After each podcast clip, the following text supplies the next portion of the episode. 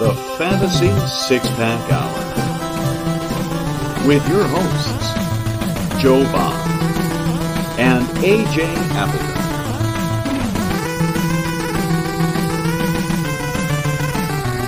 Touchdown!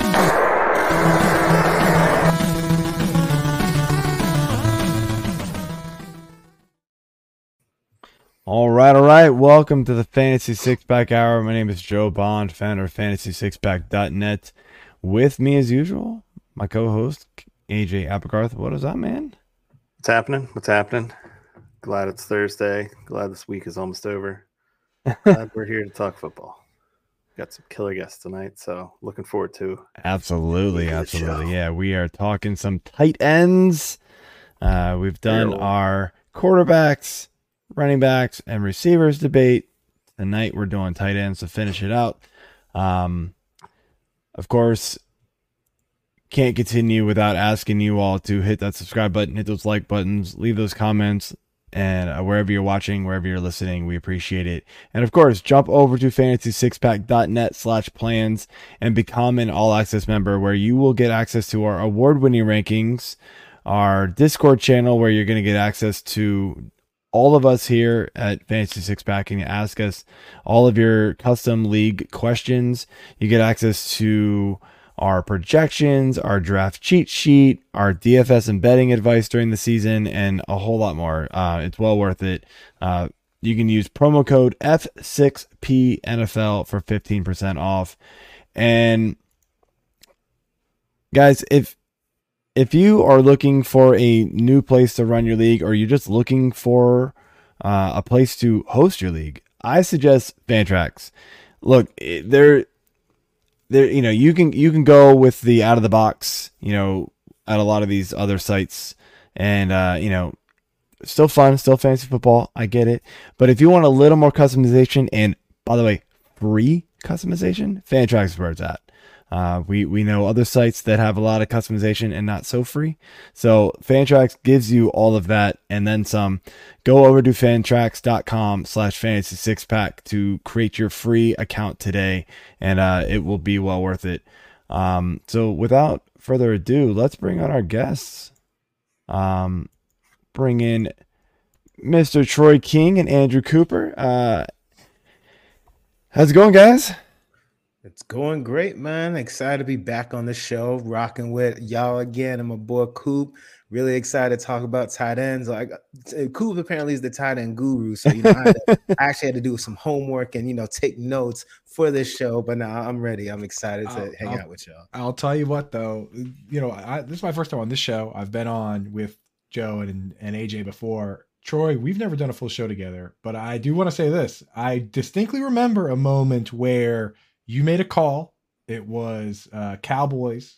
It was Dalton Schultz versus Blake Jarwin. You were Team Schultz. I was on side Jarwin, and Hmm. you got the best of me on that one. So I don't know who Yeah. who is the real tight end whisperer, Troy. Who I don't know. Look, a broken clock is right twice a day. You know what I'm saying? So, but nah, you're right. That was a good call. And That was then a good call, man. we happen to be talking about Dalton Schultz later, so I'll save my take for later. Yeah, Nice. we, we got a we got a we got a great show. Glad to have you both here. Um, of course, uh, Andrew, you are uh, a lead NFL fantasy football analyst for Fantasy Alarm. Troy, you are a NFL fantasy football content creator for Football Guys, and I mean you you guys are both all over the place, but uh, you know that's that's kind of the the the top top there. Um, so great to have you guys here. It's gonna be awesome. Looking to have a little battle here with some with some tight end debates. And so how this works for those who have not listened, and for you guys who, for you and Troy, or for Andrew and Troy who have not done this yet, what we're gonna do is we're gonna lay out two, maybe three tight ends at a time to you. We're going to give you their overall ADP and their tight end ADP and let you choose who you would rather have with everything being considered ADP, uh, team composition, you know, that being said. And so we're going to start right off the bat here with TJ Hockenson and George Kittle. Hockenson is at overall 45 and a half, tight end three. George Kittle is 51 overall, tight end four. You know, look, I mean, Kittle has been a beast, right? Uh, a tight top three tight end option many many years. Has some injury has obviously has some injury concerns. Um, yeah, big yard after the reception kind of guy. You know, physical player. Then there, you know, then there's Hockenson who has you know moved teams in the middle middle of the season last year, thrived in my opinion, like was was great for Minnesota. Um, but you know they're bringing in a new younger receiver there, so there's a little bit of concern on on both sides, but also like both these guys are very talented. Who would you rather have? You know, they're both going right around the same range. So like I don't think ADP is a big factor here, but um Andrew, what do you what do you got? Now, t- to be honest here, if you were to take these two guys and switch them and you were to put Kittle on the Vikings and Hockenson on the 49ers, I would like Kittle better.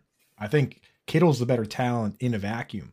But the problem we run into here is that for this particular position, unlike wide receiver, situation and opportunity is so crucial, right? So Mhm. when I look at the 49ers, last year when everyone was healthy, and this includes McCaffrey, McCaffrey, Debo, Aiyuk, and Kittle, Kittle was the fourth target on that team. He was kind of being kept afloat by touchdowns, which is a dangerous game. Hockenson has a path to being a top two target on the team. Last year, I mean, he just immediately leapfrogged Thielen the moment he showed up, right? Uh, and Addison's a rookie. So if you truly love Addison and believe in Addison, then maybe take George Kittle. But Hockenson's got the better quarterback. He's got the better path to targets. I, I can't take Kittle over Hockenson. And honestly, I find myself having a- having a hard time taking Kittle at where he goes because of everything involved there. Troy? I really wanted to disagree with Coop, but I got it. but, but I have be to agree. I have to agree, I have to agree with him. So just like for all the reasons that Coop already said, man. So like George Kittle, he was second in touchdowns among tight ends last year, again, which kept him afloat. But TJ Hockenson, we know we switched teams, but he was second in targets, second in routes run, second in reception, second in receiving yards. It's just too obvious of a choice for me. And yet, Jordan Addison, like Coop said, he's a rookie. He's going to get playing time. He's going to eventually, I think, become one of Cousins' favorite targets. But TJ Hockenson isn't going anywhere. I think he's going to be very involved in the offense. We know it's a much heavier passing offense compared to San Francisco, where, you know, obviously they, are trying to run the ball more. So I think just for all those reasons, I'm going to go Hawk as well. Yeah, I agree. And, and what's up, Toronto Dave? Uh, glad to have you here. Uh, yeah, I, I, I'm definitely Hawk over Kittle. I like I took Kittle in my Scott Fish. He he sort of fell a little bit. And at that point, it was kind of like, yeah, why not? But he was like almost a round behind Hawk, even in a even in a tight end premium league. And it was like, well, all right, that that just feels stupid. Um, but Hawk is you know getting as you guys said. Just all, all the just much more volume. He's a much safer player, and you know I'm actually kind of surprised that their ADPs are this close. I, I really did think when I was, you know, when we did the research that it was going to be a lot closer. And, and so, um, yeah, I'm definitely Team Hawk here. Yeah. I concur. I'll leave it at that. Uh, not really much else to say. So the uh, the next batch that we have here, uh, we're going with a with a triple decker of Kyle Pitts at 57.4 ADP, tight end five, Dallas Goedert, tight end six at 65.4, and then Darren Waller coming in at 70 even, tight end seven. So of this trio, Goedert's been the uh, the most consistent the past couple of years. Um, but he's he's also got two clear top target guys ahead of him uh, up in Philly between AJ Brown and Devonta Smith.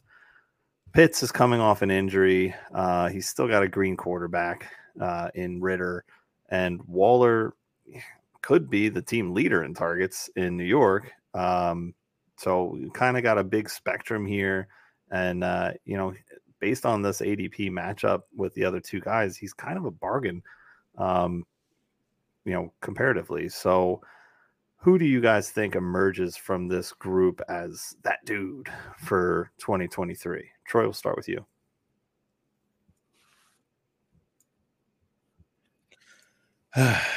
this is a tough one. I think I think I'm gonna go Darren Waller.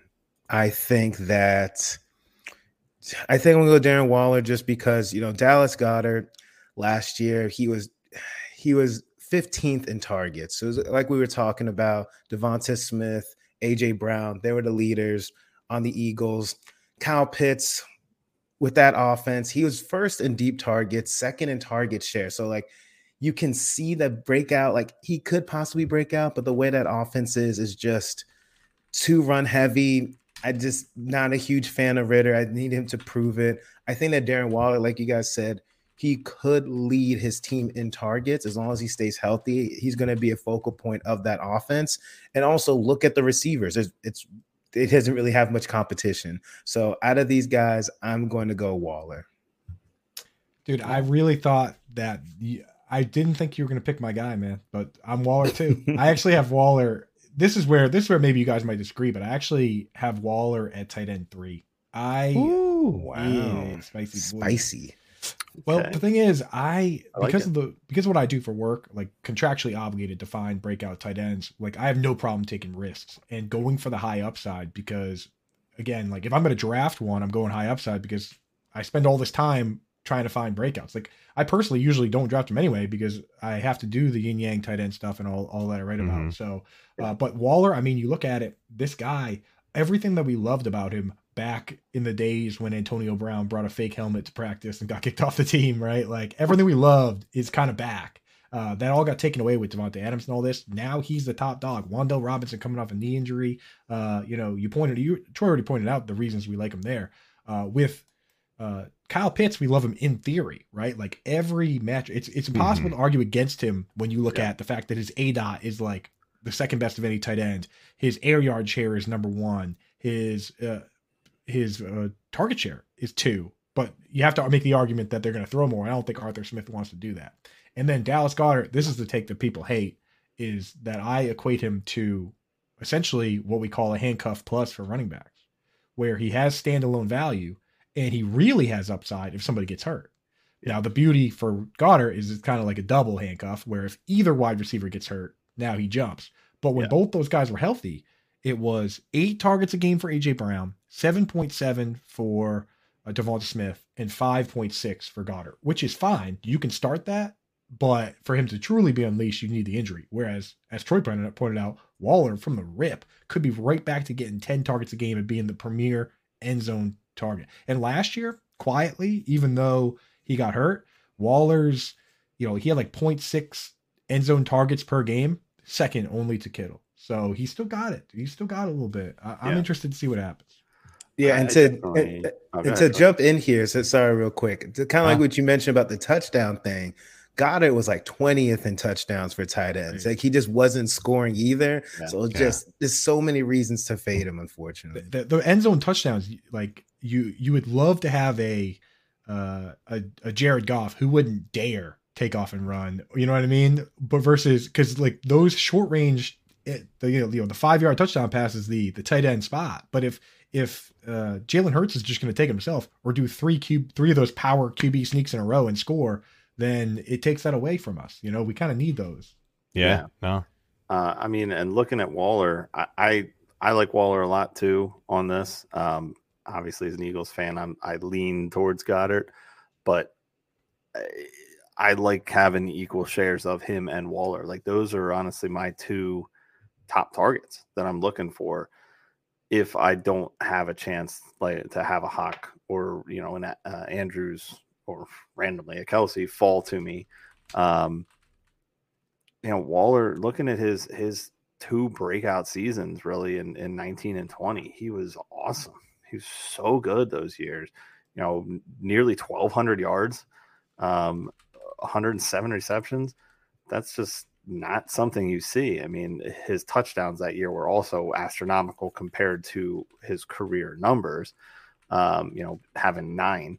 So that you don't necessarily expect, but in this New York offense, maybe you can. Um, you know, Darius Slayton, they, have got like 18 slot receivers and Darren Waller. so, so, there we go. I mean, they, yeah. they signed one last week. So yeah, and now another uh, one. I, I can't believe of all the teams to sign another one, another Cole one. Beasley. Cole Beasley. They already had Parris like, Campbell. He's just like I quietly kind of like Yeah, Sterling okay. Shepard. Am I the only person on our Discord, man, we were like, we were just completely making fun of the Giants because they just signed Cole Beasley, and of course, the co-owner of Fantasy Six Pack is a Giants fan, so it was just perfect. and Oh, me and that's AJ are, you know, other NFC East team fans, so it was just awesome to chat there. It's also a Um, perfect time for me to throw in my weekly hashtag suck it Keith. Uh, brought to you by me uh, and Fantasy Six Pack. Oh, we're, we're, we have that banner somewhere, don't we? I, I told him. I Yeah, there we go. Here we go. Boom. There we go. we we did not get rid of it. I love it. Uh, Um, we will never get rid of it. no, I I, I told him, I told the somehow plane he's not allowed to delete it. To get rid of it, we will bring it back. Bigger, stronger, louder. Okay.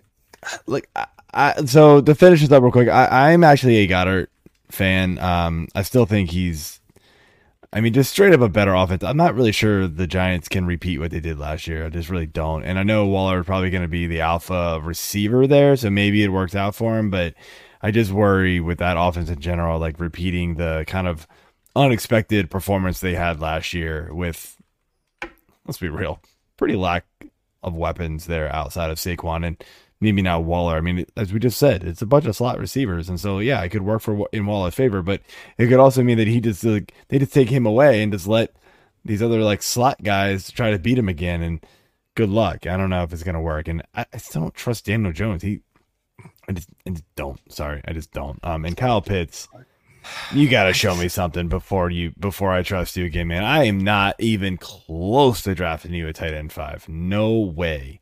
Um, I I get it. It not happening this year. So moving on here. Next with the grouping. Daniel Jones, I just got to say that I have been such a Daniel Jones detractor that I've just I really haven't been a huge fan. But and, and, you know he did get paid after only throwing 15 touchdown passes. But I believe in Brian Daboll, and I believe like you have I you almost have to take that leap of faith that they know what they're doing. But Joe, you absolutely good point that there's a real possibility that maybe this guy isn't that good.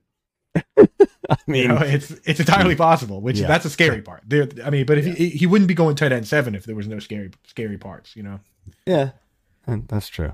Um, so next grouping that we've got here is sorry, I'm trying to multitask here. I'm not used to doing this. Evan Engram at tight end eight, 89.7 overall. Pat Freiermuth, tight end nine, 92.7 overall. And David Njoku, tight end 10, 95 and a half overall. Um, you know, all of these, all three of these guys going within, you know, six, seven picks of each other. This is the grouping here that I kind of find myself being gravitated toward in drafts. Um, personally, like, uh, as much as I love Kelce, I don't see myself taking him in round one. I got burned by that a couple years ago, and it didn't work. Um, he still had a great season, but it wasn't a round one season. Uh, Andrews, Ha, Kittle, all these guys. There's other players in that spot of the draft that I'm going. I'd much rather have better receivers, better running backs. This is how I've played forever, and don't see myself going away from that very often. This range, though, these guys are all viable guys. Um, Engram, you know, is is sort of a, in my opinion, last year I kind of had a re-breakout, if you want to call it.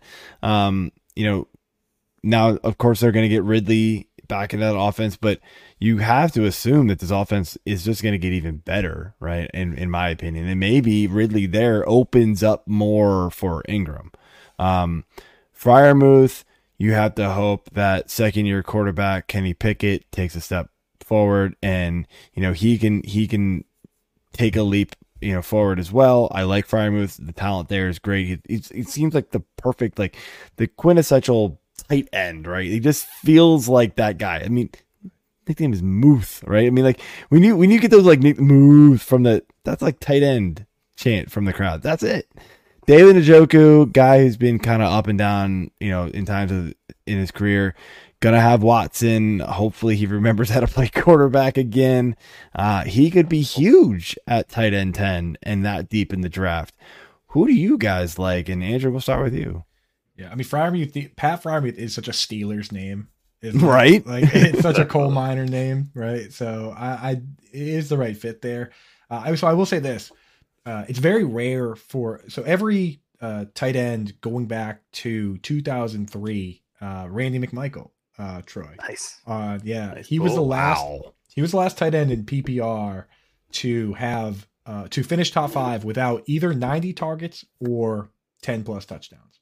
And the touchdowns are hard to come by. Very rare for, for guys to not get 90 targets and get 10 touchdowns. Kittle last year is one of the examples. There's only say, been like just did it. there's been about 10 examples though over that span which is almost 20 years uh, so the 90 targets what we want and if you really think about it very rarely do we have three guys on the same team get 100 targets last year only one team did it the vikings and they wouldn't have done it if they didn't trade for hawk and kind of mess with it a little bit the year before that no team did it so when i'm looking and, and you really need high volume to get there so when i look at pat freiermuth i personally i diontae johnson three years in a row 140 plus targets you got to ask yourself it's Pickens versus Muth, and can Kenny Pickett even support two guys? Right. Same thing with Evan Engram. Like my Twitter followers, they're I've been an Evan Engram fan forever, and my Twitter followers, you know that Troy, and my Twitter followers, they can't wrap their head around the fact that I I'm out on Engram this year for the same reason. Where it's like I love the talent, but with Ridley and Kirk and Zay Jones, man, you, you got to make a bet. And I would rather bet David and Njoku versus Elijah Moore and Donovan Peoples Jones than I would um, than I would on any of the other guys. So honestly, I I don't find myself taking too much of these guys. And if you, my advice to people out there is, if you do like these guys, like Joe, you make a good point about these guys being relatively safe. Like Evan Engram, you at least know if you start him week one or two, he's not going to get zero targets, which is in the range of outcomes for a lot of these guys. Dalton Kincaid could be zero. Cole Kmet started the season last year with back to back zeros. So my advice is, if you do like these guys and you want to take them, just use one bench spot on the highest risk, highest reward player you possibly can. Uh, we, we call it yin yang tight end in the series that I do, but it's like if you wait and take tight end 10, 9, David Njoku, then you you've you that means you use your first nine picks on running backs and wide receivers. You can afford to use one bench spot on just the highest possible, highest reward guy. So Don't That's my the same way with there. like quarterbacks. Like if you take the super back end quarterback, you might want to take a little risk on on one of those like you know, you know, dart throw quarterbacks that could like propel themselves. We see it every year, right? I say it all the time, man. Where it's like, how how did you get? How did you actually get Pat, Patrick Mahomes?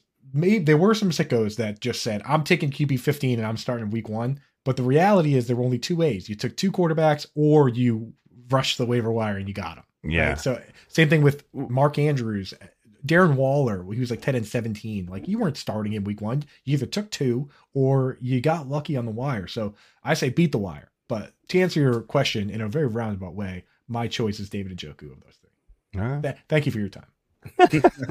Bye.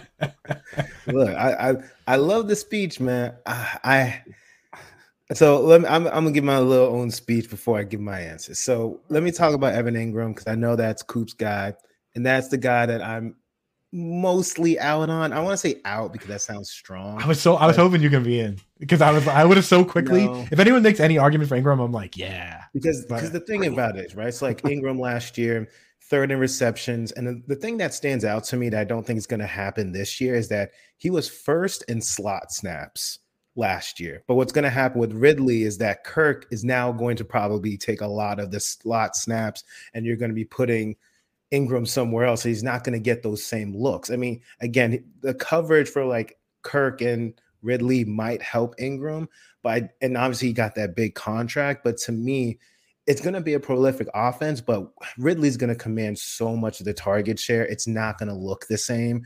And yeah, he's a fine pick, but you have to lower your expectations. Now it comes down to Pratt Freiermuth or David and Njoku. So the thing about David Njoku that I like is that he was second in red zone targets. So touchdown wise, that was kind of sexy, right? And but Pat Freiermuth, he he was just very he's good, right? And then like like Coop already said, it's between Pickens, Diontae Johnson. I just think that he's still going to be a red zone guy. If I had to pick between these guys, I actually lean Pat Freiermuth. I think that Kenny Pickett's going to take that next step.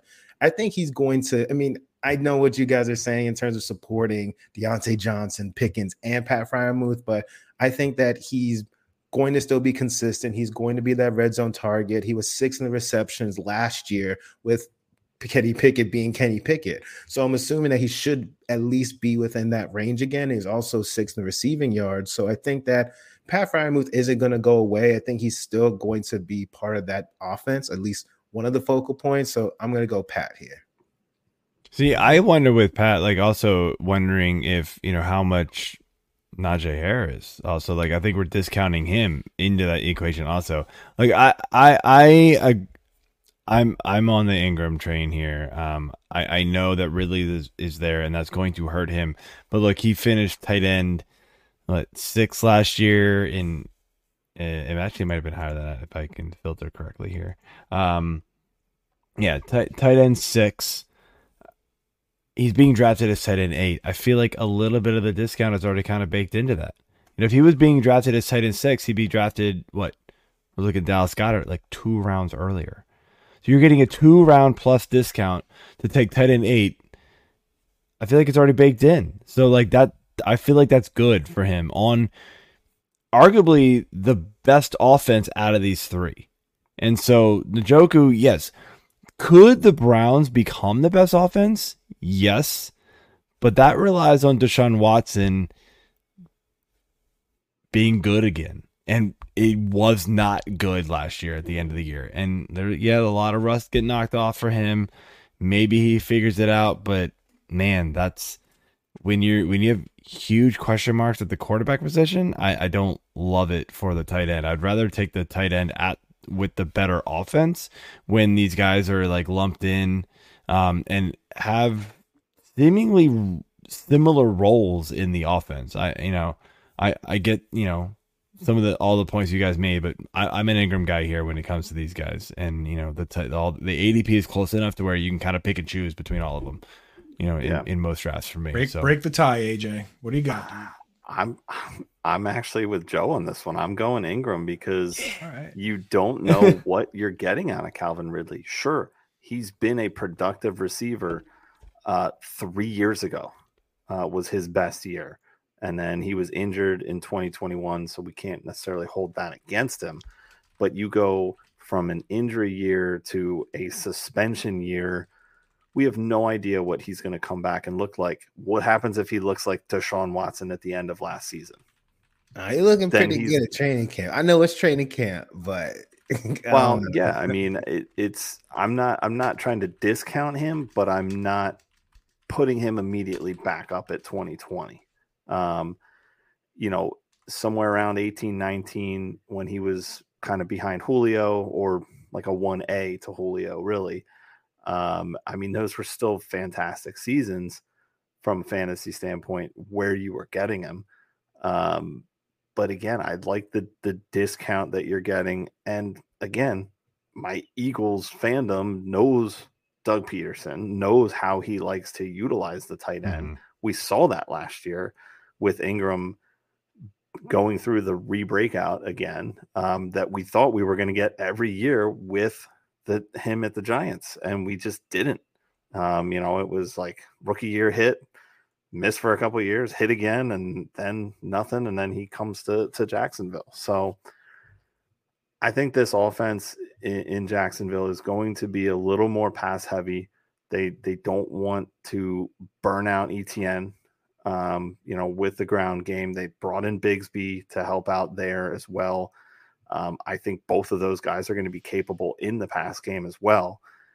And it's another year of, you know, it, it's Trevor Lawrence coming into his sophomore year, as far as I'm concerned, because his rookie year was a freaking train wreck with Urban Meyer. So now that he yeah, has a, we all know that. a you know solid former QB head coach who knows how to teach him and and that was uh was seen last year he's going to have another year under his belt another year working with engram i i'm just leaning engram uh, and yeah. and again i just i think it is the best offense as well so and he didn't come on until kind of late like he didn't catch on to that offense until a little later in the season kind of so I yeah. kind of wonder, like another offseason in, like if he's going to be like that much better to start the year too. So, and then you know, to Andrew's point, like maybe you take Engram and then maybe take it like a super late flyer on another one. And so, like if Engram and you know really starts going this way and Engram starts going this way, then maybe you got your other tight end coming behind Engram and going and catching up. You know, So Yeah. to kind of hedge your bet. So um, All right. So speaking of uh, getting back to Mr. Dalton Schultz here, he's coming in at tight end 11, uh, ADP of uh, just over 113, and Chig Okonkwo at a 116 even at tight end 12. I know we're we're like basically going in order every tight end one, two, three. promise It's- we're it- not doing that the rest of the show. It's it's That's- hard. It's over at this because- But that's how This- that group this though. is I the mean, position. like Yeah. these guys 113, Schultz 113. That's still like almost 20 picks after Njoku. So Yeah, put these they, guys they, they, the- there's yeah. like massive gaps in tight It- ends. it is. No, this is how you got to group them for sure. Yeah. Yeah. So, um, obviously, both uh, you know AFC South options here. To me, they're kind of headed in different directions because Schultz is coming from Dallas, where he was a high volume red zone guy, uh, and now he's going to be a potential safety net for the rookie QB in Houston. Uh, meanwhile, Chig is basically on this crazy upward trajectory because of last year's late season success in Tennessee. Um, but now he's also fighting for targets with DeAndre Hopkins. But that could ultimately be helping him because those defenses are going to be focusing on Nuke, and that's you know an obvious uh, benefit for him. So, which of these two guys are you targeting for 2023, and why? Troy, I for me you it's have the floor. yeah, no problem. It's Chig pretty got easily. Yeah, I'm gonna say I love it. It's pretty Thanks for easily- that, Dave. Dalton Schultz for me. I I like Chig, but I think it's Dalton Schultz pretty easily. I'm, I'm sorry. it's it's it's Dalton Schultz. Man. Taking that It's knife not and your fault. twisting It's the not, memory. it's not your No, fault, no, no, Troy. no. It's DeAndre Hopkins' fault. It is it- yeah. Absolutely, DeAndre Hopkins. Fault. I mean, before the DeAndre Hopkins signing, it was a little bit closer, but to me, it's for a couple different reasons. One, like AJ said, he's going to be the safety blanket for a rookie QB. They paid him a lot of money to get there because there was a time period where, like, you know, the tight end market was kind of fizzling when he became a free agent. Like, oh, I don't know if anyone's going to sign a tight end to a decent amount of money. And then Houston came out of nowhere and was like, you know what, we're going to bring you in clearly to help support our rookie QB. I think that also just looking at the wide receiver competition, Nico Collins is the wide receiver one. You know what I mean? So I'm like, that's just to me, that's part of the opportunity where I just feel like you're going to see Dalton Schultz getting a lot of targets and Chig. Like he had a late stretch, but then it's like now you're also looking at an offense that's clearly run through Derrick Henry.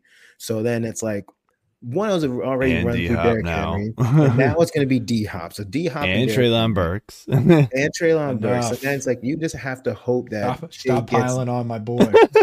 you, you just have to hope that she gets random touchdowns. Like that's the only way that I see him being. He's like a streaming tight end now, or he's in that kind of category. DFS. Yeah, DFS play. Like it's to me, it's easily Schultz. Um, I, I hate to say it because I like Chig. I have him a lot of places, but I don't see how you can confidently pick him over Dalton Schultz. You're right. Yeah. And it, it was Chig for me. He was my top uh my top breakout play, but we have to adjust to new information. Yep. Right. Like uh Yeah. you, you can't put him as a top two target on the team anymore.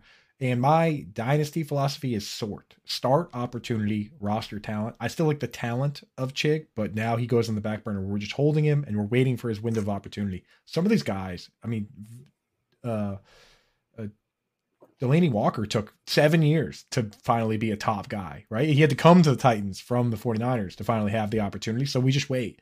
But Troy's right. And honestly, the Texans did the AFC East a favor when they signed Dalton Schultz because I look at the, what the 49ers do, right? And Mike McDaniel brought that offense over to Miami. And now DeMeco Ryans and Bobby Slowik are bringing it over to Houston, right? And it's what they do is they use a fullback on like a huge chunk of snaps. How, how many snaps did Alec Ingold play last year for you guys, Troy? Like great, like Oh, almost Like so 40%. snaps. Yeah, so it was- many snaps. and uh, Kyle Juszczyk does the same thing. The first thing that the Texans did, they signed Andrew Beck. They're going to do the same thing, and what that does is it consolidates the targets among two wide receivers and the tight end. Because when you use that fullback, you're taking somebody out of the game. It's not going to be Schultz. It's not going to be the running back, and it's going to be the third wide receiver. So I think Schultz is actually, it's basically going to be him and two wide receivers, and two of those guys are going to have opportunity. Probably just one because it's a rookie QB, but why not Schultz, right? Uh, So I'm with you. He's got that opportunity. He after Waller and that crew, is there another tight end that I can even using your wildest imagination? Is there another tight end that could lead their team in targets after Schultz? Because I don't really think there's anybody that I could definitively say that they even have a chance. Maybe I, I don't even know. Honestly, maybe Gesicki, but not even. It's probably Juju. Uh, I know, I know, I know. I'm just saying, like, even just using your imagination, it's it's very difficult. Like, I can't, I can't even say maybe Hayden Hurst. I guess I don't know. Yeah. We do have a question though. Uh, I wanted to bring this up here. Uh, so Randy Miller asked this question. Hey guys, it's off topic, but I had a draft question. 12 team PPR, often staring at Bijan Kelce at the 108. Which guys would you, which would you guys rather take? Um, I guess H what HM Dig CD. I don't know what that means. Maybe there, maybe those are other options. Sure, Uh, go ahead. I guess. 108. I think in a PPR league, I, I think I lean Kelce, man. I feel like I, I understand. I'm kind of with you, Joe, in terms of like my usual strategy is to go. I like running back. Usually, I like my running back. My first. I'm old school, back. man. I, I've been around for a while. Been I around my longer than you guys. back. I'm I'm running back heavy but 108. But oh, honorable thing, like, and honorable mentions is what that yeah. is. Diggs and CD. Yeah, it's not those guys. No, I'm de- I'm definitely I'm not taking Diggs. I kind of like Diggs at one oh eight. One oh eight? Ah. Nah, I dude, I am taking it. I'm taking Tyreek over over him if he's oh, there. Well, Tyreek's he gone, bro. Is he gone at that point? Yeah, at 108, yeah, probably. Vegas Vegas has Tyreek set for like 1300 yards. Dude. No, he's gonna he's gonna go crazy. 1, He's, He's gonna getting go absolutely 2000. That's what he told Alright. everybody. So I think I'm going. I think I'm going Kelce because you know what? In the second round, I can still get a solid running back. But the problem is, in the first round, if I could get Kelce at 108, I think it's just positional advantage. I know it's kind of queasy in terms of the roster structure, Yeah. but if I could go tight end, running back, running back, and then worry about wide receiver later, I think I'm gonna go Kelce. Funny, we're doing a bunch of uh draft strategy articles like by pick.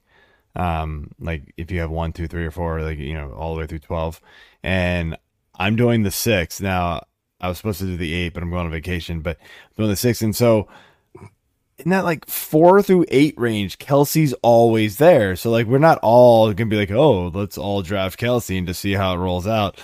So we're all just like mentioning Kelce in our articles. And so I did at 106. I actually took Bijan at 106 just to see like how it would play out. And it actually ended up being a pretty solid draft. Um, but I think it actually would have worked out better had I taken Kelce and just like waited. There, like you said, there's a ton of running backs going there. I don't like taking Kelce there. I, I'm old school.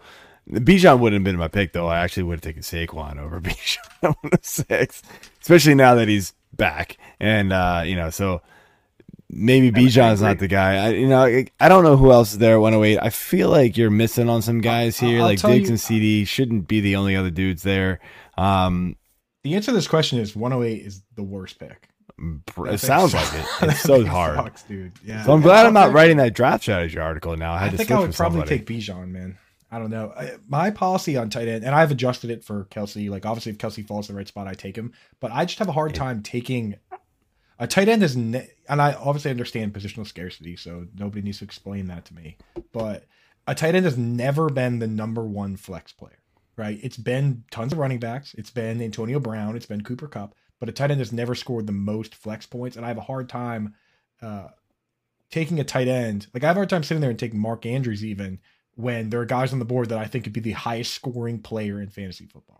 Yeah. once no, I, I I get it, and that's why I don't usually do I don't it. think so- that's going to be Bijan though. I truly, I think he's going to be just fine. But I like know. Joe said, I would, I rather take Saquon. If Saquon's there, I'd rather Yeah. take Saquon. 'cause Yeah, so it, it's I hard to say like who else would be like. there, He, he said, "I love not." Bijan." Don't get me wrong, but I could get Gibbs, you know, Aaron, Exactly, yeah, uh, second, Aaron Jones, Najee in the third, and I get it. I totally get it. Um, I'm taking Jones and Najee over Gibbs any day. By the way, I, I just don't believe in Gibbs being a, a lockdown running back the entire season. I love him as a talent, but he's a rookie going into an offense that's pretty established. They don't have to lean on him right away. We've seen that a lot with I would say one backs. point versus half PPR does make a huge Oh, difference for me it when it comes to Gibbs. I will say that. It does, but I'm still not. I'm still not leaning on Gibbs in round three. in my opinion. No way. There's other players that I feel like are just going to be better.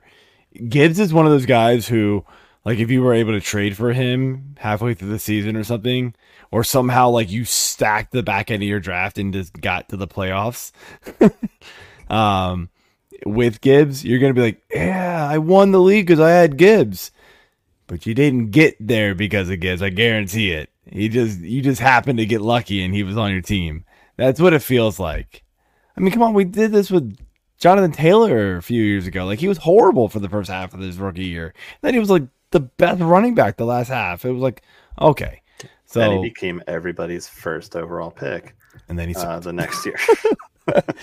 and then we won't talk about and it. we All right. what happened then. Let's move on here. Um, so next grouping here, we've got Tyler Higbee at 139 overall, tight end 16, and Gerald Everett 148 overall, tight end 18. So a little bit of a gap. So I told you we weren't going to continue the the countdown. Um, look, both of these guys are on very pass heavy offenses. Um, both of them are, are I think arguably the, the tight end one for their team. Both have had really good seasons and really bad seasons. Um, you know, and very touchdown dependent seasons also. Who do you guys like at their given draft cost? Um, I forget who went first last time. I think Troy, you did. So Andrew, you go first this time. Is Tyler Higbee and Gerald Everett Yes. As crazy as it sounds?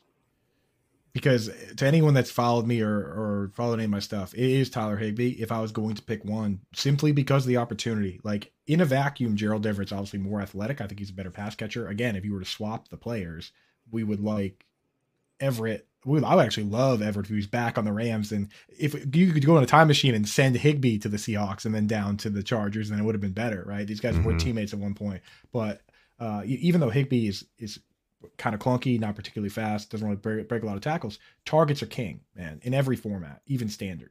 So you got to give me Tyler Higbee. The problem I have with Gerald Everett is just simply sit down and start listing uh, the target pecking order for that team, right? Because obviously Keenan Allen was amazing at when he came back healthy. He was had the eighth mo. He was the second, you know, second player in PPR behind only Justin Jefferson, right? Uh, and then Austin Ekeler is I mean, hundred targets, right, every year. Mhm. And how much lower can he get than that? Eighty, right? And then there's Mike Williams. Then they drafted Quentin Johnson. Quentin Johnston. I mean, like, where am I even? Mike so you got Josh right? Palmer if, if they Or have Mike a fail Williams safe, healthy. right? We have yet to Like, see, I guess. So it's like it's crazy where it's like Gerald Everett, and the thing about Gerald Everett that people don't realize is that he only played essentially one game with more than seventy percent of snaps. He was like virtually a part time player, even while all those guys were banged up. He was very strange. I think he had some Yeah. conditioning issues. If you watch him in that Kansas City game with the pick six, he was just gassed. Like he just lied down, and they they took the ball the other way. So I, I don't know what's going on with Everett, honestly, but I, mean, can't. he didn't even start every game. He he played Right. in 16. He only started 11. That's what I mean. He, and it's like what? the thing is, he's not even one injury away. Like we can't even sit here and say like Goedert. No. Like at least with Goedert, we can say one guy goes down. This guy is going to be tight end two or three probably. But with Gerald Everett, guys went down and he he was okay, right? But like, how many guys need to get hurt now for him to be awesome? Like if Mike Williams gets hurt again, they have Quinn, Quinn Johnston, Ekeler, and Keenan Allen. So I just I can't take Everett hmm, in I any mean, situation. Boston Strangler has a has a opinion here about Rams will run the ball more this year. Higbee isn't a good blocker. Akers was excellent when full healthy and in the end of the season last year. Rams running game will hurt Higbee. I mean, I get it, but Higbee Higbee's a fine blocker. I mean, and I feel like Higbee used we thought of him as a blocking Right. tight end, and then he hated- suddenly yeah. got targets. Yeah. yeah, Well, th- th- Troy, to, to your point, I was looking at the numbers. I was like, why is he getting more targets last year?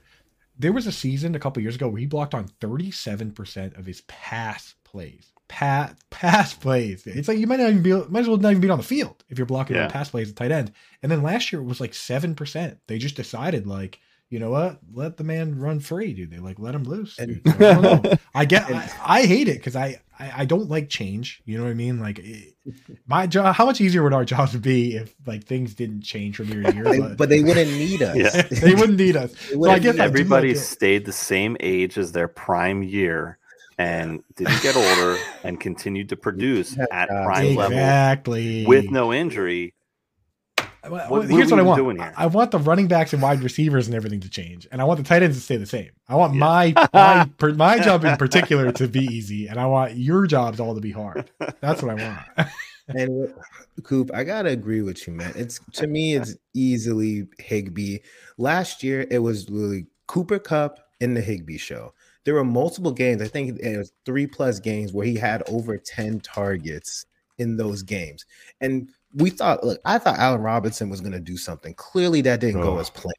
Van Jefferson was banged yeah. up. Even when he came back, he wasn't really memories in this show. it was Wrong it was with a night- you? you know, it was a nightmare. And even this year, wh- what did the Rams do? They had no draft capital. They had no money to bring anybody in. It's the same offense. So if Cam Akers, yeah, Cam Akers is going to be more involved, but to me, that still doesn't look at the receiver. Look at the receivers. Unless Puka all of a sudden becomes a superstar, I don't think he's gonna oh, just kind of like that. Just I kind of like that Maybe. though. he make Yeah. the more targets. but the thing is, uh, uh, dynasty players like it. I know, no, no. Let's like, big. But you're right Maybe though. It's probably not gonna happen. It's probably not gonna No, happen. it, it ain't gonna happen. it's gonna be Um, the They- Tyler Higbee show. Dude, has there Yeah. ever been a more nothing offseason than what the Rams did? They didn't. Nothing. They didn't really Zero. lose. It's gonna be anything. nothing They for how didn't many do anything. years, You right? guys are clearly forgetting about living in a van down by the River Jefferson here. So I that said guy Van is going to be living off St. Louis government cheese in the end zone all year. Good man. Just mark it Yeah. down. His dad's right, a coach. Let's move His on to dad's a wide receiver receiver. I don't really have any, anything else to add here. You guys All said I'll it all. is I'm I'm I- Higbee.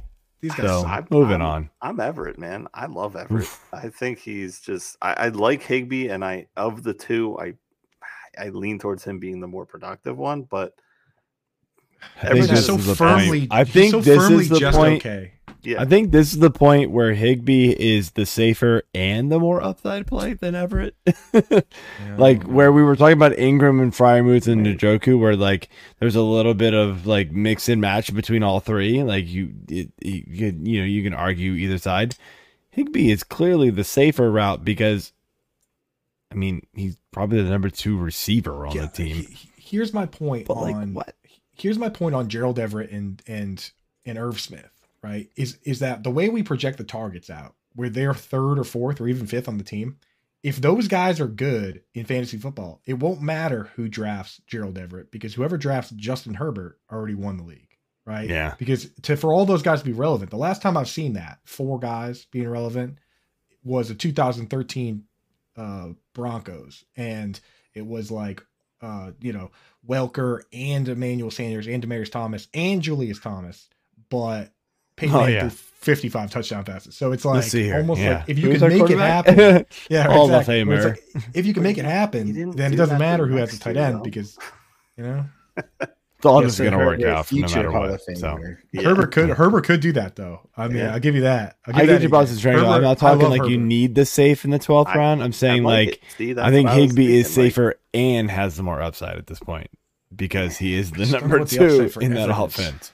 So yeah, but anyway, this is this is the point where you're uh, exactly what Strangler's saying. Like you need to get those dart throws and take risks on some of them. So What's the you should already have a, a safe team at that point. you should probably just draft somebody before. Don't draft either of those. Let's be real. We're drafting people before This- any of these players. we're- we're, we're in the talking doldrums The, the the next, tight the next here, options, so- you're definitely drafting other players. Before This, is this is clearly- uh this is like This is clearly your tight waiver end wire. We're hoping at this point. tight end premiums. Um, is that a, uh, a impending doom uh, fuzzy navel, Joe? It is. Did you not? Did you see that? Good eye. Nice. Nice Yes, can I art. did. Holy Yes, hell! I did. I just bought this pack tonight. There's a pack of impending dooms in my fridge, different kinds. This is one of them. Oh, nice.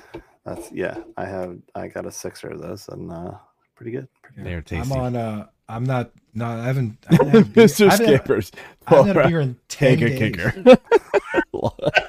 10, No. 10 days no beer. I'm, I'm. My wife is pregnant, so I'm on. Might have oh yeah, you are on a. You're, you're on call. Yeah. There are I beers, get it. There are I like beers coming hopefully in the in the near future. I get it. uh, No, well, then, yeah, yes and no, man. Yes and no. Believe it or not, I hit that 10 day mark. I was doing a dry July. Um, ten days in, go. I was like, you know what? Dry I- July. What? Of Yeah, I don't months, know. man. That's the worst. It was a terrible, terrible idea. Dry That's why it- it's over and right. it Troy's lasted got right. Yeah. until the Pick day a, after the a dark- Scott Fish pick live. a gloomy month, man. January. No, my birthday's in January. I can't do that. Oh, do that to myself. February. yeah, there's a lot of February's You, you might have picked Do the. You might have picked the number. You might have picked twelve out of twelve, man. There's always a reason. Um. Anyway. Anyway, AJ, let's move So, on, man. All right. So last question here. We've uh we've talked about um one of these guys briefly. Uh the other one is Juwan Johnson at tight end 19 coming in at a, a hefty 158 ADP and Mike Gesicki at uh nearly 180 ADP, tight end 24. So One of my favorite got a little ever. bit more of a gap here. We've we're not going guys in a uh one, two, three, four, five. Um I mean, really all I have on these guys is that both of them are heading into 23 with new quarterback throwing to them. Um, you know, both teams seemingly have more run centric offenses though. So which tight end option should we want to roster? Question mark. Reading the teleprompter.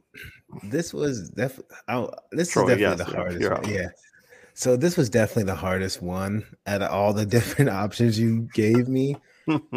I think I'm going to go Mike Gesicki because the reason why is because the Patriots know good and well they did not bring Mike Gesicki in to block because he's a horrible blocker. The only reason you brought him in is to catch the ball. So I think that you look, we have Hunter Henry, who's You basically good at both. So you know he's gonna block. Mike Gesicki's just gonna be a tou- he should be a touchdown scorer. He's gonna you know match up on linebackers, safeties, whatever. He that's what that's his job. His job is to catch the football.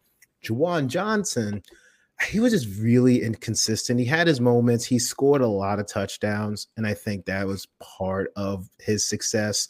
Where you would have to hope that Juwan Johnson is like you know, Derek Carr's Darren Waller for him to be relevant is just the Saints offense in general. I'm not excited about. I'm not excited about the Patriots either, but the Patriots shouldn't be as bad as they were last year. So to me, I'm going to go Mike Gesicki. We us Patriots fans coming from Dolphins fans, we, we'll take the backhanded compliments. Even not a good blocker. Well, I don't even care about that. Uh, I've seen. Uh, I Bill- Uh, yeah. Well, Yeah. well, the thing is, Mike McDaniel does care. That's why he got phased out. He he needed two tight end, two two way tight end for that system, which is fine. You know, uh, enjoy Durham Smythe. He's so good, dude. Um, Mike Gesicki, this guy Alex Barth, the beat writer for the Pats, who pulled all the transcripts of Belichick talking about Gesicki, and basically eight or nine times, someone said, "What do you think about the tight end for the Dolphins?" And he said, "Well, actually, he's a big wide receiver." That's how he started it every time. And I think that's how he's going to use him. He's going to try and recreate the 2011 offense that Bill O'Brien coached, which, of course, every version they have here is worse, right? It's like Tom Brady is Mac Jones, uh, Rob Gronkowski's Hunter Henry as the inline tight end, Aaron Hernandez is Mike Gesicki, and then Wes Welker, who got 173 targets that year, is Juju. Like every version's version's worse, but you know what they're trying to do. So honestly, Gesicki could be a top two target on the team after Juju. The thing with Juwan is I like Juwan as a converted wide receiver. The problem is, as Boston Strangler pointed out in the chat, uh, he says Eno will be Olave and Thomas show. That I I do like Michael Thomas, right? My advice to people out there, I see you shaking your head, Troy. If you don't like Michael Thomas, if you think he's washed, if you think he's going to get hurt, my question to you is, what are you doing about it? Right? Like, so if you think Michael Thomas is going to get hurt or he sucks, what do you say? I said running away, avoiding Run- the play. running Okay. away. Okay, so that's fine. So, but but the thing is, their car is good enough to support Olave and possibly another guy. So, do you like Rashid Shaheed? That's fine.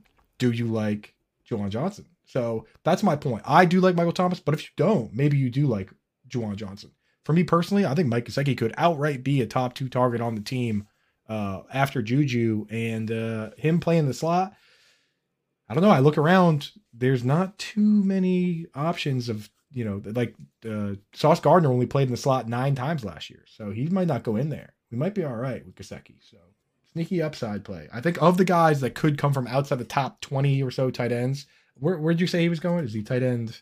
Tight end Uh, 19. 24. So close, Yeah. so close. Johnson's but yeah, No, Johnson's Gesicki's 19. 20. Gesicki's 24. Or So yeah. if for someone like Engram to come out from outside the top 20 tight ends and finish top five, like I think Gesicki of, of anyone going outside the top 20, he's got as good a shot as anybody. Yeah. right? Like, Uh, not saying it's gonna I, have been I've been taking late possible. stabs. Like I actually took Gesicki uh, late in Scott Fish because I was like, you know, especially taking a premium. I'm like, hell yeah! Like again, I'm I'm, I'm with Troy. Like they did not bring this guy in to block. He they clearly didn't. You know, they lost Meyers. They brought in Juju. That's hard to rely on a little bit. Although you know, I, I like Juju better than most. Um, I think he can be reliable, but again, you're still you're still dealing with Mac Jones.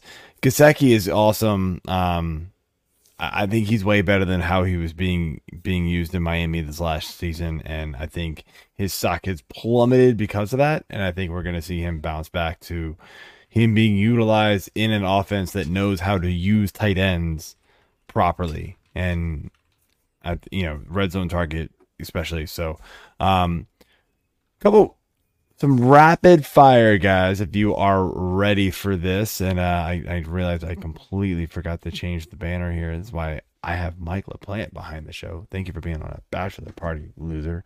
Just kidding. Uh, rapid fire dalton kincaid at 119.2 tight end 13 versus Dal- dawson knox at 164 tight end 22 teammates rookie versus vet what are we doing I love, uh, I love Kincaid. I just argued with every single person on the internet on my timeline about him. If you want to see my takes on Kincaid, I don't. I don't even care. They they right. paid up. You know, I- to, go real quick, they paid up for him. This is a team that's in a win now window. If they paid up and took a pass catcher in the first round, that pass catcher isn't heavily involved. As a Bills fan, I would have the pitchforks out. yeah, I, I, yeah, it's for me. It's just the rookie tight end syndrome for me. But I, I, I hear the arguments. I, it just, it's hard. It's, it's hard to trust it. Troy, I mean, I agree. I was surprised because you know they give they just gave Dawson Knox a fairly nice extension too. But Yeah. for them, they looked at the draft. They're like, "Hey, this guy is just a weapon. He's a mismatch." So I, I'm a little nervous about his rookie year, but you don't make that move in the first round when you have a tight end without making sure he's in this offense. So, and with, we'll see if Gabe Davis is the number two. I'm assuming he's gonna be the number two, but Kincaid in the mix. But yeah, I like Kincaid. huh? uh, All right. AJ, Next guy we got here is uh, another name we mentioned, and that's Mr. Cole Kmet going at uh, 124 and a half, tight end 14 versus Greg Dulcich, 129.1, tight end, tight end 15. So right there, both have quarterbacks expected to take a step forward with Fields, you know, another year under his belt. Russ looking for a bounce back. Troy, which one of these guys do you want on your roster more? Uh, this one was really tough when I saw it. I think I'm going to go Cole Kmet. I think that like last year he was very involved in the offense. I know they brought DJ Moore, so he's obviously going to be the one. But at the two, I don't necessarily think that Darnell Mooney is like so good that he's absolutely going to be, you know, he's going to be the wide receiver too. But then I still believe that Cole Kmet is going to be involved enough where he can still get enough target share and he's going to be looked to the end zone. So I'm going to go Cole Kmet. All right, Coop. I'm gonna go. I'm gonna disagree on this one and go Greg Dulcich. Even though Jeudy and Sutton, uh, that's pretty stiff target competition. I just for I just I don't I don't see how Fields goes from throwing 318 passes. I know he missed a couple games, so we'll you know you can take the per game average and make it 350 or 60 if you want, up to the level where he's going to support multiple guys. You know, I I just think it's I, I trust uh, Sean Payton to try and use Greg Dulcich with kind of the Jimmy Graham spin on it. So, but it's close enough. Troy made a good point on Kmet, but I, I'm going to go with Greg. yeah, I'm, Okay. I'm Dulcich. Uh, I think the offense is going to improve. Tight end, uh, it's going to regress for for Kmet, unfortunately. I think so. Next up here, Sam Laporta, 147 overall, tight end 17, and Michael Mayer, another rookie, 159.6, tight end 20. Um, I know we're probably not relying on either one of these guys for real in 2023, but you know, I know some people are. So, which one would you think has a larger impact in 2023, Andrew? I got to go with uh, Sam Laporta. I love Sam Laporta, man. He he broke 23 tackles in his senior year. This guy is elusive. I've been calling him Sam Teleporta. And Michael Mayer, I think you still want to stash him long term in Dino, but his window to uh, be a difference maker probably comes when uh, you know McDaniel, Josh McDaniel's gone, and Davante Adams over the hill, and they don't have like 200 Renfro's over there. So I like Laporta, man. I think he, the thing with Laporta is he needs to start hot because Jameson Williams coming back. So he needs to grab a hold of that, that those targets and never let go. I agree. I mean, just for multiple reasons, but honestly, you hear him in since the beginning of the offseason. You've been hearing nothing coming out of there but Sam Laporta, Sam Laporta. He's clearly got that tight end one job. I mean, I, I don't have much else to say. I'm going Laporta as well. Yeah, I, am I'm on Laporta. Um, yep. I'm a I'm a Mayer fan for for Dynasty a little bit more. Um, but I still I still trust Laporta. You know, Mayer's like combine wasn't great. Like he seems more like a just a overall like good tight end. Like he might end up becoming more of a blocker. Like he doesn't stand out as far as far as like athletic being able to catch down the field type of guy to where Laporta does. So that that's what gets me there. So AJ, last quick fire All here. Right. Last one we have here is uh, another name we briefly threw out, and that's Mr. Hayden Hurst, uh, 203.4, tight end 28, and Noah Fant, 209.5, tight end 30. So real close again, but which one of these vets has the better late round dart throw potential? Troy? I'm gonna go Hayden Hurst. I'm I I think them bringing I I love the signing by Carolina. Again, one of those signings that helps support the rookie, you know, QB. I think that he did a good job for the Bengals. I feel like he had his opportunities and he was reliable. And then I feel like he he's going to be the starter. I think he's going to be very involved in the offense. So I like him a lot. I think again he could block, he can catch. But yeah, I, I I'm going to go Hurst, I'm not. I feel like Noah Fant in the Seahawks offense is way too much target competition for him. So I'm gonna go Hayden Hurst. Yeah, it was already bad before they drafted JSN, right? Now it's like wild, dude. And they they yeah. they insist on mixing in Will Dissly for some reason, right? So like Noah Fant to me, like we love the athleticism, the profile. He's the guy where like I just in the back of my mind, I could picture him being the Delanie Walker that finally gets a chance somewhere, but he's just been stuck, man. He's been stuck. Hayden Hurst could be the top target on his team. It, it's all about who the rookie likes, right? We don't know. Uh, you know, it's like is Adam Thielen that dominant of a presence that he commands all those targets? It's a rookie DJ Chark, you know. So like Hayden Hurst could be the Boss dude. Twenty four team links. Yeah, no, I get it. No, but honestly though, like this, these are the types of guys that like if you draft one of these riskier tight ends up top that you're yes. hoping you like Hayden Hurst could be a guy like super like last pick or like honestly like week before the season starts like you know what? I'm gonna drop this scrub who gets cut from his team or gets hurt.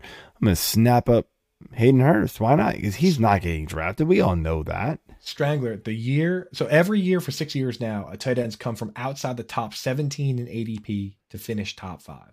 It was Engram uh, Eric Ebron, Waller, oh, Andrews, Logan Thomas, Dalton Schultz, Engram again. Uh, the year that Troy invented Dalton Schultz, he was his ADP was like tight end 37. you know what I mean? I guarantee so like, you Kittle was in there too. I picked up Kittle off the waiver wire oh, yeah, in a dynasty league.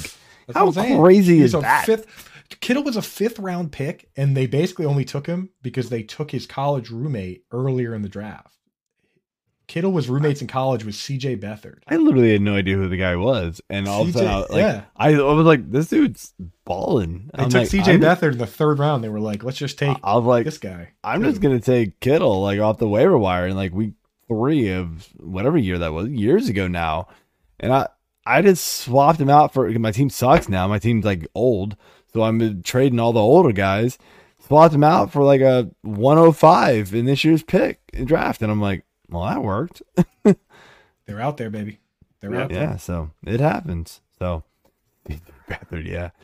All right. Um, you guys got a few more minutes, we're gonna go through some news and headlines. Um, it, got a, a lot of things that have been going on here. Um, first up, Joe Burrow left practice today, carted off the field, grabbed at his leg. We're hearing it's a calf. Coaches are saying it's not anything to be worried about. He'll be back you know, but man, when you get carted off the field, that, that's that's no bueno. Um,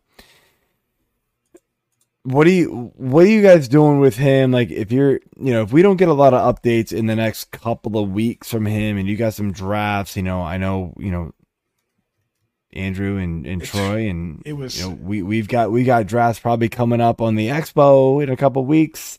We got you know there's Raz Slam, Raz Bowl coming up here, and yeah, you know, coming week. Monday. That's why AJ's wearing the shirt. Yeah. Um, right. you know, Burrow may not be definitive at this point. So how do you handle this injury coming, you know, early August, late July draft, uh, Andrew? It was already close enough for me where it's like, I mean, I in this moment right now, I couldn't possibly you'd be outside of your mind to take Joe Burrow over Justin Herbert right now because of how close it already was, right? Right. Like if one of them might be hurt, then it just it kind of it almost saves us from having to make that difficult decision. And I honestly personally put Lamar Jackson and Justin Fields probably there too. So I guess now I will throw it to Troy to make the difficult decision of where you stop that slide, right? So it's like uh, you know, if you look at the way it goes right now, I personally would take those guys uh, would you, Troy? Would you take? Uh, let's see. Would you go? It, it would be like a Lawrence and a Watson. And yeah. A would you Jones, go Trevor Lawrence or Joe Burrow if you had to draft today? Today with that injury, you're on the clock right now, dude. Yeah, I, I took the easy uh, part and I handed it to you. on the clock right now. We guarantee handed it to you for the hard. It's part, happening. Yeah. yeah. Oh, that's a tough one.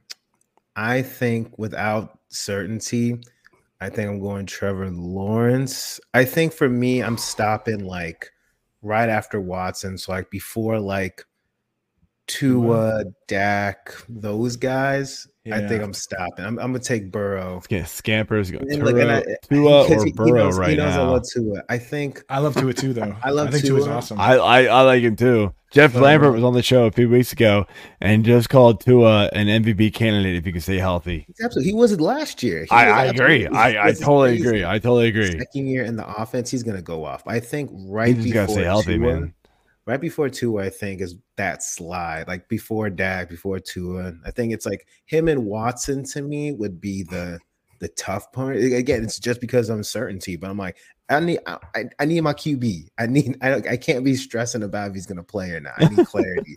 so I think Watson is that line. Push, yeah. Uh, push, push it, dude. Take all your drafts and push them back to the end of August right now. Uh, yeah, I agree. It's hard to do though, man. We can't all we can't we can't all draft. It's the moments are like 15 leagues. I can't I can't drive 15 leagues in in in four days. So like yeah, they all get spread out, and it, it is tough. The ones that are early, we we you're right. We you know we struggle with these. I don't honestly know what to do. You know, I I had a Burrow at five. I had him behind Lamar already. I just recently put him behind Fields and Herbert. It's it's that Lawrence Burrow that I'm like, man, if I if I could, you know, I'd feel sick today. I, I think I would probably wait. I I probably would take Lawrence, and then I'd be like, I don't know. Maybe I'll take the chance on Burrow, but man, I'd be the first one to take like a like a Geno. like man, I'd be taking my first court my my first backup real quick, and that's probably why I just wouldn't take Burrow. Honestly, just like, go Burrow, point, Anthony Richardson. Oh no, you can't do that because if they both don't start to start the season, you need another QB. Um, they, they, have to start in We don't even Fine. know. How Burrow or Gardner Min- Minshew. Minshew taking every rep so far. QB one. Hey, Troy, QB one. No. All right. So next up here, we've got we've got uh Saquon Barkley signed his one year contract. He's gonna play this year, so he is no longer holding out. Only Josh Jacobs is holding out. Um, so, qu- quick question to you: like, is he just immediately back into that top three, four running back? Like, where I, I, I think everybody would agree it's it's CMC Ekeler, no matter what order you want.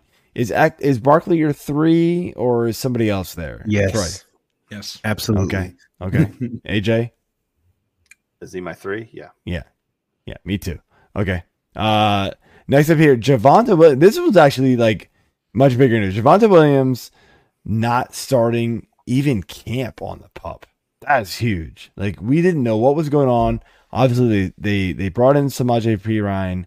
Um, Williams to me is a superior talent to a whole bunch of running backs. Health has been a major issue. How high are you willing to draft him now that it seems like he's going to start the year and be healthy? And I'm doing air quotes. we hope, right? So Bel- uh, Belichick proved to us a while ago that these these quote unquote rules are not like in you know he was the one that kind of forced the hand by putting everybody on the questionable list, but like nobody treats this stuff the same way.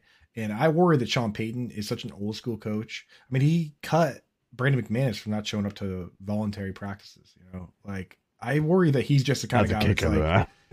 I know, but I just worry that Sean Payton's the kind of guy that's like, you know, he sees him like walking around and he's just like, you're good, right? And then, you know, it's Uh, like, maybe. it's like, are you hurt? If you're not hurt, then you're practicing, right? Are you, are you injured right now? You know, like that kind of coach. Whereas another coach would might just be like, you know, I don't know. I worry that Payton is kind of, the narrative here isn't that he's ready to go. J.K. Dobbins himself, like, was in the same boat and he did not look good. So I, I I'm probably still steering away from Jonathan Williams, especially if he's going to get steamed up here. I don't know. What do you think, Troy? Are you going to do? Are you pulling Um, trigger? I'm I'm nervous about it. I feel like let's say I'm in a draft. If I'm going very RB heavy, and let's say, because Javonte, what rounds he going? He's going like mid rounds or whatever. I can, I have to look, but I would say Uh, so I've been doing a bunch of mocks with that strategy series I'm doing, and uh, granted, I mean, it, I don't think ADP has caught up, or even like Yeah. some of the the um, rankings have caught up yet. I think he's been going in like seven, eight range, six, six at best. yeah. If I have two, if I like started off hot and I wanted like an RB three, then maybe I'll take my shot on like Javonte. But like I wouldn't like wait and like rely on him as like my RB one or anything. I think Oh no, really- absolutely not. It really yeah, depends on your structure. he's definitely I been like that. whenever I've been doing my mocks, I've been getting him as like my flex running back, and I'm like, Yeah, well, I can- I hell can yeah. can And so, but I- um, I, I, did will say this: mock. somebody somebody reported earlier today, um, he was actually cleared for contact too. that. That gives me a little bit of like, I need to see the Oh, contact. is this guy- need to be clear. I But hey, this, you know is what, He, like- is this guy Wolverine, dude? I mean, how is this possible though? I don't. His ADP back on July 6th, he was at 75 and a half. So that was at running back 28. that feels pretty good. he's gonna, it's gonna shoot up. So Yeah, wait, how I- much it I, I've moved up. him up to running back 24, so I'm not like overhyped on him, but I have moved him up. Like I, It just I put takes that one kid though, man. It takes that one kid in your draft. That Yeah. that- Oh, of course. Yeah. And you know what's gonna happen? Round We're gonna three. get those couple of videos of Yes. Javonte Williams where he's gonna like bust off a big run, and it's just gonna go. We're gonna see it. So yeah, it is what it is. But um, couple cool class things. Kadarius Toney uh, injured his knee. He's gonna have actually surgery on it to like clean it up. That was week one in doubt. This was a big like to me. Toney was a big breakout candidate. Um, but I'm out at this point. I don't know about you guys. yards per route run was what why we liked him. But I mean, if he's gonna be banged up, Yeah. I don't know. And I'll There's tell no you this: point to we, we never. hoping. so many other people. There's no point. We ne- and I'll tell you this right here: He's never, going. He's going late, but I just don't think it matters anymore at this point. I'm just out. we never we never root for injury or victory lap injury, but I will just say on a completely separate note that I have one hundred dollars down to win five thousand if Rashee Rice wins Rookie of the Year, Offensive Rookie of the Year. So just want to Nice. get that out there. Just want to make sure that that's out there. Not All that right. we root for it. Troy, you will- was, did, I did will, I light a um, hundred on fire, Troy? Is that what you're A saying? little bit.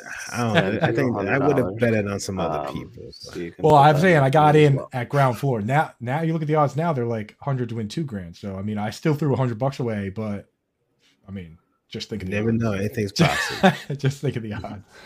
yeah. You either threw a hundred bucks away or you Or I threw it away. threw a hundred bucks away. Um, there's a Threw it lot of comments here. I'm trying to do multiple things at the same time, guys. I'm sorry. I've, I've been trying to. uh, This is this is why this is why side. Mike LaPlante's around. I apologize. uh, we got the last question here. Brock Purdy actually cleared to practice. What do we think this actually means for the 49ers quarterback situation? Who wants to take this one? Because I don't have a damn. Uh, I'll say that. Look, if Brock Purdy's healthy, I think he's the starter. I mean, I think he earned the spot. I have no idea what they're doing with Trey Lance, though. I think they, you have to try to trade him at this point. I just don't see why you'd go to Trey Lance. I mean, he, I, I don't know. I just feel like Brock Purdy did enough where he, I feel he earned the starting job. Unless I agree. Trey Lance has had an awesome camp, but it doesn't seem like he's had some spectacular camp. Nobody's been saying that. Exactly. So just give the job to Brock Purdy, and I don't know what you're doing with Trey Lance. So Yeah. Bingo. I'm actually this is one I'm in. I'm in. I'm I'm down. Like that offense is so good. Like whoever's the quarterback, I'm in. So and like look at the guys that's going around now, like Mac Jones. I mean, yeah, even as Patriots fan, come on now. Like Brock Purdy needs to go ahead of all those guys. Kenny Pickett ahead of Kenny Pickett, ahead of Jordan Love. Would you take uh AJ? Would you take Jordan Love or Kenny Pickett ahead of Brock Purdy? Gi- Given what we given what we kind of know now. of the two, I Those are close. oh god, I'd actually kind of go pick it let's because say I let's say they came I- out and said Brock Purdy's the starting quarterback for the for the San Francisco 49ers. Just they straight out told us. You'd still pick it. I think I would. It is close, but I mean, dude, It, Purdy, it's man, very close for that me. offense I is so love, good. Purdy balled out. Like How many dude, how many offenses how many got- offenses can you say you most offenses you maybe have one player, right? 32 teams, 11 players on offense. You maybe have one player who's the best at his position if you're lucky. This team has the best offensive tackle. Jamie Jamie Burton is the trailers to the Falcon. Oh my, hey, why not though? Uh, mean, I they- mean, This team They is the best be. best Run, offensive run, tackle run. in the league, best running back in the league, best fullback in the league, oh, arguably the best two way tight don't end in talk the about the league. best. Don't talk about the best left tackle in the league, man. That hurts. Who is? yeah, be, yeah, because he came No, from- but you know what I mean because you know where they came came the from. Commanders. oh yeah, true. Yeah. yeah, that hurts, man. But he is though. right? Washington, as I'm as I'm rubbing my Washington hat, He kind of Oh. is though. he kinda is. is. No, he absolutely is. It just hurts. It Do you think it's somebody else, extremely. Troy? No, no, no, no. I'm saying I agree with you. I'm just saying he Joe hurting because he w- was on the I know, yeah. I love And, so uh, that that's another reason I love what the Dolphins did though is that they they're trying to build that same offense. They get the Yeah, fullback Larry and, Thompson. And then they got they got Terron Armstead, right? Like Yeah, pretty good. Great. If you're trying to find a Trent Williams, they they got the best one available on the free agent market that year. So Yeah, kinda I don't know. I maybe I need to backtrack on it because San Fran still has a hell of a defense too, so that helps the Yeah. quarterback. Depending Well, on- It, do, it, it doesn't don't do- know. for Purdy- fantasy. Purdy It, it doesn't help the quarterback when you have a great defense because it means they don't like shoot doesn't, out. You don't have those like shootout games, but it, that Yeah. offense is just efficient. It's safe. Come on, Garoppolo was able to thrive. Like we know Garoppolo's not great. We know Purdy's not great, but he did awesome things. Like if you're looking for, especially in super flex leagues, if you're looking for like a you know a great QB two, if you're looking for like uh, a plug-in like streamer quarterback, if you're streaming quarterbacks, Purdy needs to be on your radar hardcore. Like he needs to be it, and he's gonna be great a lot of weeks.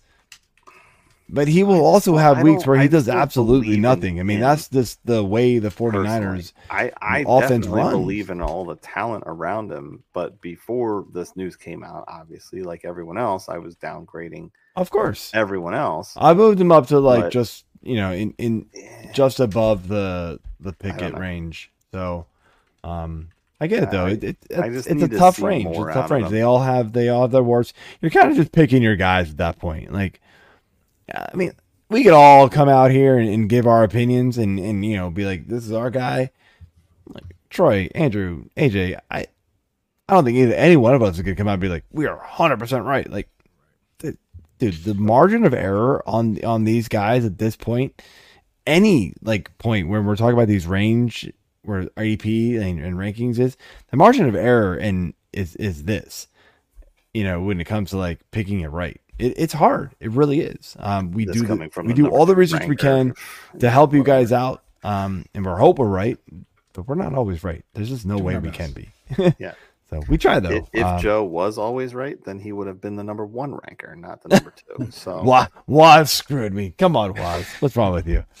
My my draft partner last year in though. Kings Classic. How hilarious is that?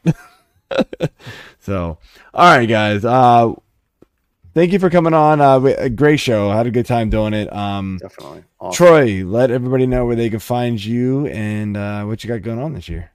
Of course, and y'all, you can find me at T King Mode on Twitter. That's my home base, and basically all social media platforms. You can find me at T King Mode. You can find me at Football Guys as well as Destination Devy. Really just gonna be doing mainly video content, so make sure y'all check it out on both of those sites. Really appreciate the support, and thank you guys so much for having me on. Yeah, man, absolutely. Absolutely. Uh, Coop, what you got? Coop. Yep. So easy enough. I like Troy. I learned from Troy. Post everything on your Twitter. That way people can find it. So if you follow me on Twitter at Coupe Fiasco, you're gonna find everything I'm doing. Uh, all my articles are at Fantasy Alarm, and I got shows. I'm just I just sit here writing articles, and then when the light goes on, I start talking about football. Uh, as Troy knows, you know, eight in the morning, we're on. I'll be on one to three p.m. every day on Better Sports Network. So you know, it's not too hard to find me talking ball. And thank you guys so much for having me, man. It's always a good time hanging out with with people you know that you've actually met in person and and that Yeah, and know. that you're cool with. Like that's. That's Couple always weeks, man. We'll show. see you guys again in, in, in Maybe Canton. Coop. Hopefully. We'll I'm see. If you guys- dude. Fans, if you are not coming, got it. We got we're gonna have to crash his. it's gonna place. be it's gonna be a good time. Please Yeah. show up. We love meeting you. That that's what it's all about. That's what it's all about. I know about. you're We- gonna we- try to come, but We love it. Um, all right, guys. So thank you for coming. We will uh we will talk soon. All right. All right, AJ. Uh, that is it for the show. Um, we are gonna have a brief hiatus uh, because I'm going on vacation. But the Sunday I come back on August 6th, we're gonna be talking about the riskiest players to draft with Bob Harris and Britt Flynn. So that'll be awesome. Um, so that's it. That's all I got. Uh, just make sure you hit that subscribe button, hit that uh, like button, become an all access member at fantasy6pack.net, and um, wins loud shirt night. I'm not really sure. Do we do we do that? Should we figure that one out, scampers? Yes. I don't know. I guess I guess I can make that happen. I got I got loud stuff. You got you definitely have loud stuff. You got Damn loud right stuff I I do. for sure. So I guess I yeah. Um. I'm just gonna not wear a shirt. Oh no no nope. That's that's the opposite of loud shirt. That's uh nope nope. Uh, Yes. scampers, I retract that comment. I'm sorry for putting that up there. Anyway, that's it for the show. oh my gosh.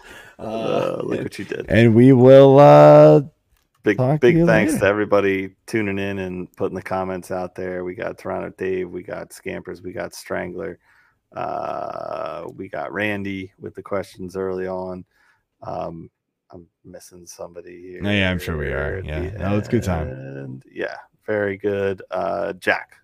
Jack. oh at the expo. I meant win loud shirt night at the expo. oh, I Don't know. I didn't know that was a thing. Friday. Well, I mean, night? I wore I my I wore my Pac-Man suit on Friday night last year, but I'm not doing that again. Sorry, this is not happening. That was a one-time thing. I'm Oh, sorry. and Jamie, of course. Yes, of course. Uh, anyway, we got to bounce. All right. Have a good night, everyone. Cheers, everybody. Peace.